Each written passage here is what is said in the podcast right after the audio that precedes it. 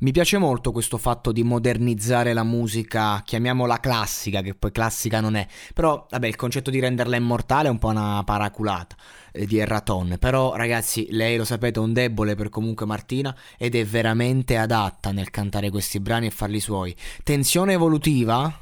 Mi piace più la sua versione che quella di Giovanotti, perché sta ragazza sembra sempre che sia sull'orlo di una crisi di pianto mentre canta, cioè io credo che lei faccia questa roba così elettronica techno perché altrimenti appallerebbe se lei cantasse in maniera classica, perché è, è, è, troppo intensa, ha bisogno un po' di essere camuffata per arrivare l'intensità, cioè è una vita troppo superficiale, ok? E, ehm, e, e la, la, tristezza non può essere portata per un disco intero, perlomeno nel mercato moderno, e, diciamo questa frase potrei aver da ridire su ciò che ho detto, però insomma mh, mm, lasciamo stare. Ma con questo suo stile, lei eh, con questa sonorità fa tutto e niente, mischia quello che serve e rende un brano triste adatto a qualunque contesto.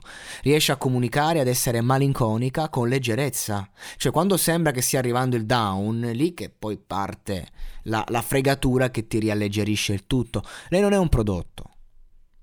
E e all'altro live hanno cercato di trasformarla in un prodotto.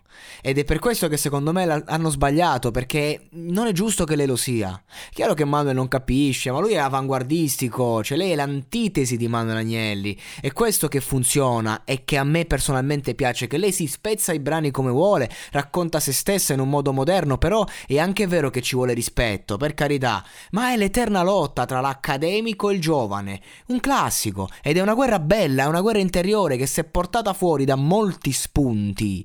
È il racconto di una generazione che grida il proprio essere differente nel rispetto del classico, perché comunque lo porta e lo omaggia ed è fiera di portarlo e di omaggiarlo. Ma non puoi seguirlo come fossimo a scuola perché è una generazione che appunto non sta alle regole, altrimenti non varrebbe niente. Cioè, altrimenti non sarebbe se stessa. Ecco. Eh che dobbiamo fare?